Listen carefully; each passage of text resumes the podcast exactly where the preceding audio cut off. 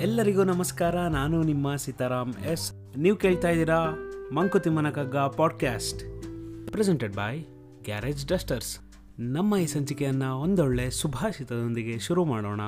ಈ ದಿನದ ಸುಭಾಷಿತ, ಸೋಲಿಗೆ ಚಿಂತಿಸಬೇಕಾಗಿಲ್ಲ.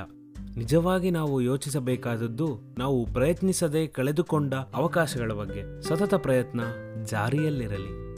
ನಮ್ಮ ಇಂದಿನ ಮೊದಲ ಮಂಕುತಿಮ್ಮನ ಕಗ್ಗ ಏನು ಭೈರವ ಲೀಲೆ ಈ ವಿಶ್ವಭ್ರಮಣೆ? ಏನು ಏನು ಭೂತಗ್ರಾಮ ನರ್ತನೋನ್ಮಾದ ಏನಗ್ನಿಗೋಳಗಳು ಏನಂತರಾಳಗಳು? ಏನು ವಿಸ್ಮಯ ಸೃಷ್ಟಿ ಈ ಮಂಕುತಿಮ್ಮ? ಈ ಕಗ್ಗದ ಸಾರಾಂಶ, ಬೃಹತ್ ವಿಶ್ವದಲ್ಲಿ ಭಯಾನಕವಾದ ಲೀಲೆಗಳು ನಡೆಯುತ್ತವೆ. ನಮಗೆ ಬುದ್ಧಿ ತೋಚದಂತೆ ಮಾಡಿವೆ. ಎಲ್ಲೆಲ್ಲೂ ಪಂಚಭೂತಗಳಿಂದಾದ ದೇಹದಲ್ಲಿ ಹುಚ್ಚು ಕುಣಿತಗಳು ನಡೆಯುತ್ತಿವೆ.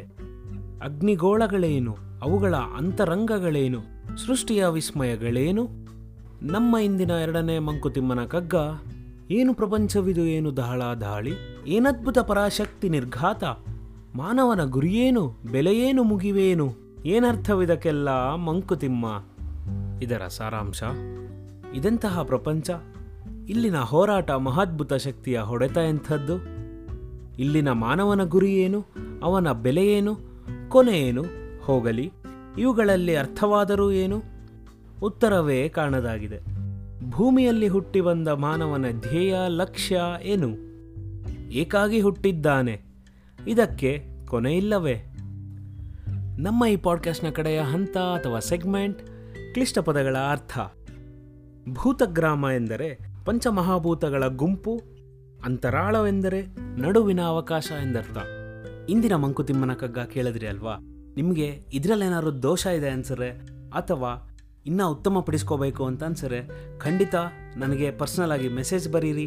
ಇಲ್ಲ ಅಂದರೆ ನಮ್ಮ ಹಸೀದಿ B N G at Gmail dot com H A S E E D I B N G at Gmail dot ಕಾಮ್ಗೆ mail ಕೂಡ ಡ್ರಾಪ್ ಮಾಡಿ. ಈ ಮಂಕುತಿಮ್ಮನ ಕಗ್ಗದಲ್ಲಿ ತುಂಬ ಹಳೆಗನ್ನಡ ಪದಗಳಿವೆ.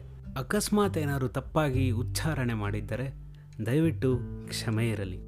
ಇಲ್ಲಿಗೆ ನಮ್ಮ ಈ ಸಂಚಿಕೆ ಮುಗಿಸುತ್ತಾ ನಾಳೆ ಮತ್ತೆ ನಿಮ್ಮ ಮುಂದೆ ಬರ್ತೀನಿ. ಮತ್ತೆರಡು ಕಗ್ಗ ಹಾಗೂ ಹೊಸ ಸುಭಾಷಿತದೊಂದಿಗೆ. ಅಲ್ಲಿವರೆಗೂ ಮಾಸ್ಕ್ ಧರಿಸಿ, ವ್ಯಕ್ತಿಗತ ಅಂತರ ಕಾಪಾಡಿ, ನಿಮ್ಮ ಆರೋಗ್ಯ, ನಿಮ್ಮ ವಿವೇಚನೆಯಲ್ಲಿದೆ. ಧನ್ಯವಾದಗಳು. ಶುಭ ದಿನ.